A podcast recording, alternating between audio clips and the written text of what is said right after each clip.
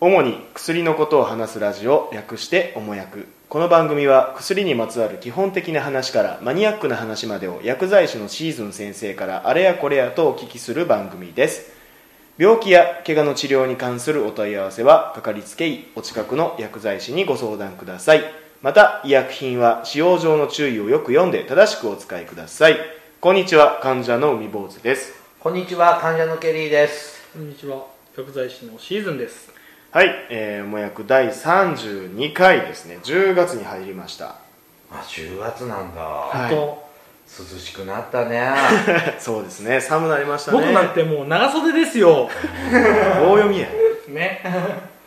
まあでも収録はその前にやってるということで、まあ、今年は災害、大変ですね。台風の後、そうですね地震っていうのはすごかった、ねこねの猛暑に台風に大雨に大地震にと、えそうですね今年震度6以上みたいなのって普通2回あったんだよ。そうですねそんな大えそんな阪大阪と、あ大北阪北海道うも、んあやっぱ北海道はあの震度7までやって、大変だ今も大変なんでしょうけれども、薬剤師の先生方たちは奮闘されてるんでしょうかお薬が足らないとかあのー広島のうん大雨のうんダムがど西日本豪雨、ね、西日本豪雨の時はいはなんかその避難所ができてその避難所でなんかこうボランティアみたいなのを募集してた記憶がありますああその薬剤師業そう界そうそう連絡今も回ねのそのやつはまだき聞いてないので多分そこまではなってないんじゃないかなとうんうん北海道やからですか海を渡るいや違う違う多分そそこまでのなんていうか大きなその混乱みたいなのが起きてないんじゃないかうんな起きてなかったんじゃないかな、うん、あの北熊海本の時はもちろんありましたうん熊本とかあと東日本の時はそのファックスが流れてきてうん何人行けますかみたいなうんうん北海道の地震の時は北海道という島全域が停電にうんほなったじゃないですかうはいまあ、あの関西の台風も、多くの地域が停電になったそうですけど、ほうまあ、薬局として電気止まると困ることってそんなにないんですかねあの薬が分配できなくなるぐらいで薬出せって言われたあら粉薬はあの袋に入れるんだ袋に入れるああれれは全部機械ですねうんだから測るのも、うんまあ電気の測りもありますけど、うんまあふん昔ながらの分動の、分うん分分賃じゃない分動のあのはいはい 5g10g で水平になったら 5g だなみたいな、うんああいうやつもありますし、だ停電になったらあれで測るんですか R で測るしかないよね、あえーどうやって袋に入れるんですかそれはね折り紙みたいなね薬包紙っていうか紙にねあ昔くあそ粉あをこうい折りたたんであるやつでし折ょって、はいコップみたいにして、うんくるって最後にする、うんうんうんあれもね大学の時に実習でやるんですよ、うん僕下手くそで今でもやあ一応今勉強でもはやれっすてるんだ今でもやれって言われたら多分お折り方は覚えてるから大丈夫だけえどでもねその紙は薬局には常備してそるうのそうあるああるんでるすかあのペーラペラペラのね紙があるへえうんああペラペラ薬包紙っていう紙がうんあるんですへえだからおちお近くの薬剤師に粉包んでよって言ったらねし片栗粉とか砂糖とか塩をね包んでもらったらねくるくるくるってうんやってくれますあ僕はやらないですよそんな目じ倒ゃあしてそういうでそれを今はまあ機械を使っ機械を使っててもうちょっとお手軽に便利に皆さんがよく知ってるあのガチャコンガチャコンって出てるあのあのずっあとのつづつなんつていうのづベラーって続いベてロのるねうん大体一方1円ぐらいするんですよあー紙代が紙代が紙代でへ一ー方1円か2円ぐらいかな、うっんていうことも薬局を経営する上では考えなければいけないと北海道って、まあ、人口的にはそれほど、まあ、か札幌とかねうん旭、川人口多いけど、あとは割あまりたくさん人いらっしゃらないあし、ただあのーびっくりしたのはあの山が削れて、うん家が埋まってたっていうのは僕びっくりしましたああのずっと土砂崩れうが、んそうだよねねってあれはびあのっくり畑の方を優先しちゃって住むところをちょっとね山の方に行っあてそりゃそうだよなと、うん昔の人はそうねお米とかの方が開拓地なんだね、だって台風ってあんまり台風も北海道にあまり行ったことないって去年も言ってましたね去年台風であそう北海で道ね北あ海道んまり聞かまあない大です体よ温ね帯低気圧とかがあるからねうんまあ大変でしょうけど、す、はいすね、今日は薬が足りないってわけじゃないで、うんそうですねちょっと一安心ですうんね,、ねですねまあ、必要なところに必要なものさえあれば、うんうんはいはいではその薬さっきちょっと話あった薬の袋なんですけどうん僕この間あったのがあの漢方うんありますよね、漢方ってあのアルミみたいなああそうだね入ってますよねとある時にあのいつもの紙の袋に入っとったうん漢方があって、うん、中身がしけてたんですよねブロックみたいなのやろあれ、はうんいカッチカチになってカてチカチにブロックみたいな、ブロックっていうかねなんかしけたレンガみたいな本当ボロボロレンガみ本た当いに、な漢方がねそう固まるの、はい、固まってまえす処方されたって何粉とか細粒になってまあそうですあの下流漢だよ方ねうん下流のやつがあの袋がいつもと違くてあの紙の粉うん薬、風邪とかの粉薬の紙に入ってたやつがしけてだから薬の材質によってもそう変えなきゃいけないねあのある程度湿気に耐える薬なんかもあるし、うん湿気 NG みたいなやつもあるしあとずっあの薬局で分包するようなああいう紙とかビニールの薬ってうん大体1ヶ月2ヶ月ぐらいのもの1ヶ月2ヶ月3ヶ月かな大体3ヶ月ぐらいまでには消費しても欲しい消費えーそうなのそうあれは1年も2年も保存するような薬は入れないよえー、うちの残ってるよあの多分もうすごいしけててダメなんだよえ賞味期限みたいなのはあるないけど賞味期限みたいなのはね、まあ、一応あ薬は一応有効期限ある期限あるからだい、うんあの大丈夫だけどああやって分1回分包しちゃうと、うもう2ヶ月3ヶ月以内にはもう全部飲んでほしいかな、えうんえしちゃダメなの粉しけ薬は粉薬はしけちゃダでメもなんであの加水分解を受けるか加水ら分加解水分解水を水、まあ、空気中の水分があの薬とくっつくとその水が原因で化学反応薬化学反応って薬を分解しちゃって薬効が出なくなったやでもその紙の袋の時の漢方2ヶ月も経ってないです経ってなくてつも、うんだから漢紙方やはかすらごい仕切りやすいのあー漢方って作る時に凍結乾燥って言って、うん薬の要は液体があるでしょうん液体をこ凍らせて水分を飛ばしてるのようんフだリからーズドライフリーズドライしてるうんでそのフリーズドライしたんで下に残ったい、まあ、板をうんバリバリに砕いて、あのつぶつぶみたいなうんはい作り方としてはねインスタントコーヒーみたいな感じの下流になってるよねあーそうですね水似分てます綺麗ねな粒なイメージがあうんるで、ね、あのインスタントコーヒーみたいな中が中空になっててであのすぐ水に溶けるみたいな、になってんだけど、まあ、ああやって作ってるからより水分あのがない状態カラカラの状態で表面積も大きいから、うん普通に吸湿あの湿気を吸っちゃうんだよねだから漢方なんかはもう本当混ぜ漢方を混ぜて薬局で分包するんだったらもう本当2週間とか1ヶ月ぐらい以内に飲まないと。うん逆にそれ以上文法することって実はあんまりないかじゃああの分包された紙の袋と一緒にこうしけらんなああそうそう乾燥剤入れとくといいよねうんあとビニールのあのなんか上のジップロッジクジップロックみたいなのに入れて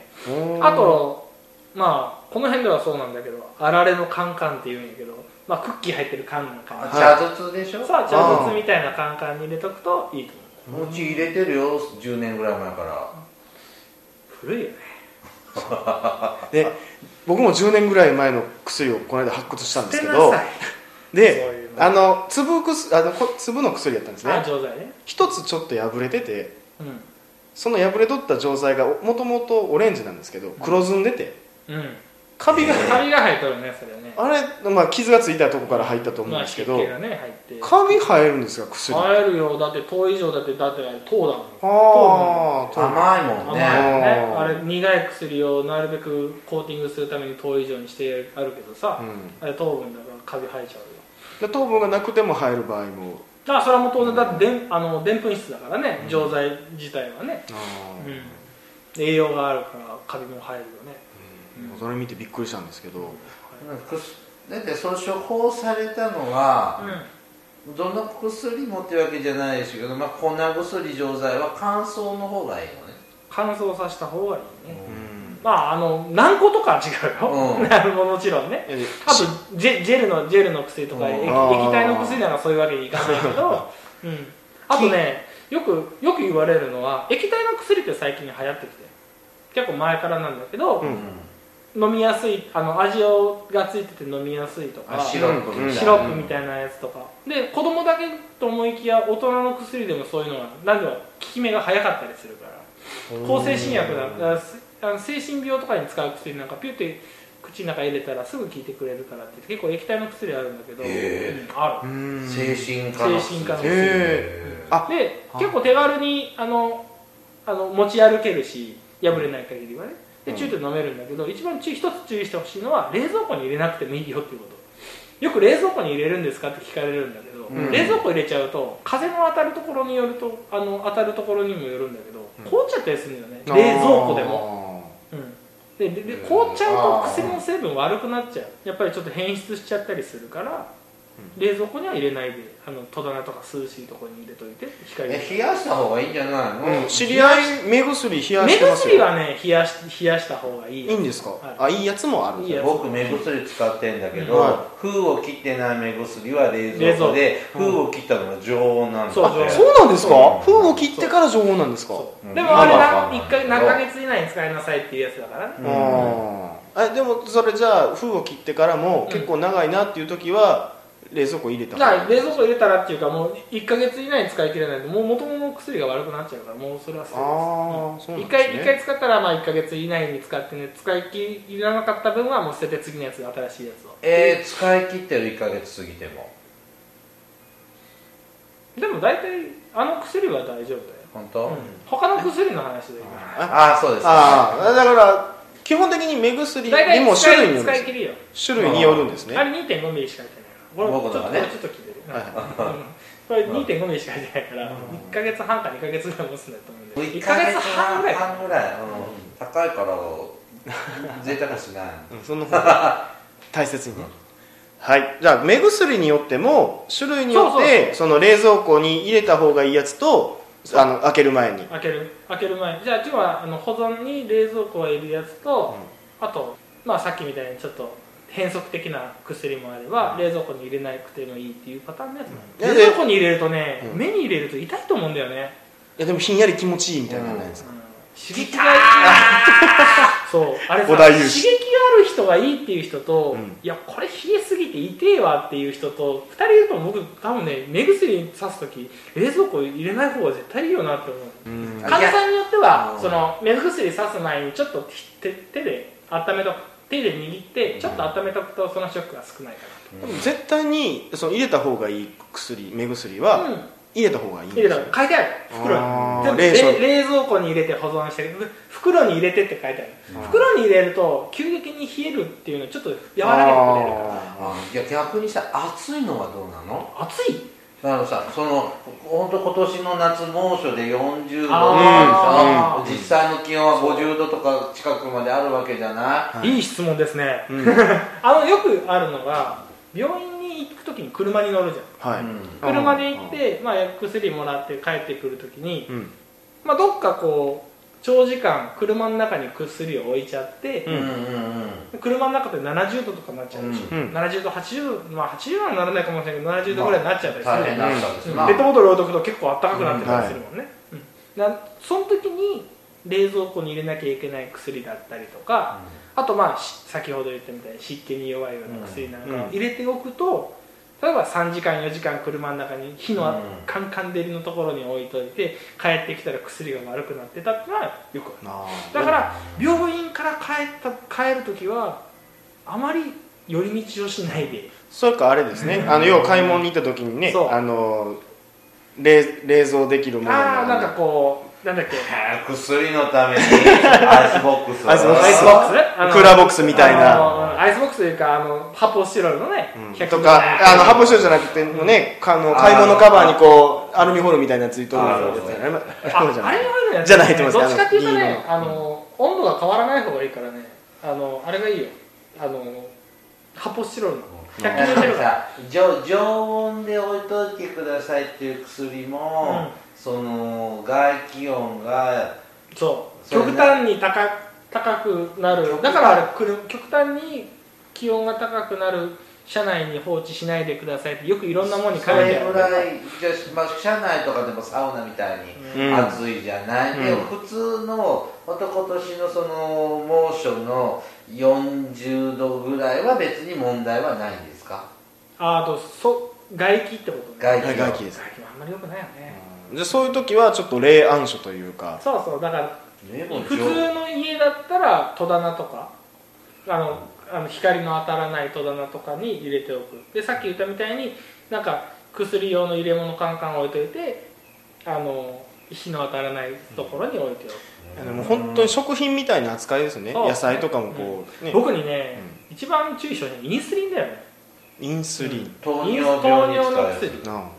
あのあれは本当温度変化ですぐに悪くなるからへえインスリンは液体ですか液体みたいなうん液体で注射するやつやから、またそれはいつかだね、はいはい、なんでその液体も冷蔵庫に入れた方がいいだからインスリンの注射をも薬局とか病院さんでもらってきてそのまま車の中に置いたまんま例えばスーパーで2時間3時間こうってやってると、うん悪くなっちゃったインスリンをずっと2ヶ月間打つことになるとかってなるからあーうん体に入れる特にインスリンはね本当、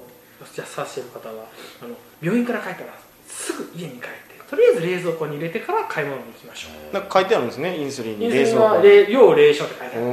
ーシーズン先生的に、その扱家庭での薬の保管とかの扱いが面倒くさいだろうな難しいだろうなって思うタイプのお薬ってあります今インスリンってイいンたスだリけンたはらイン面ス倒くさリいンだなと思うったら面倒くさいなと思うけどね、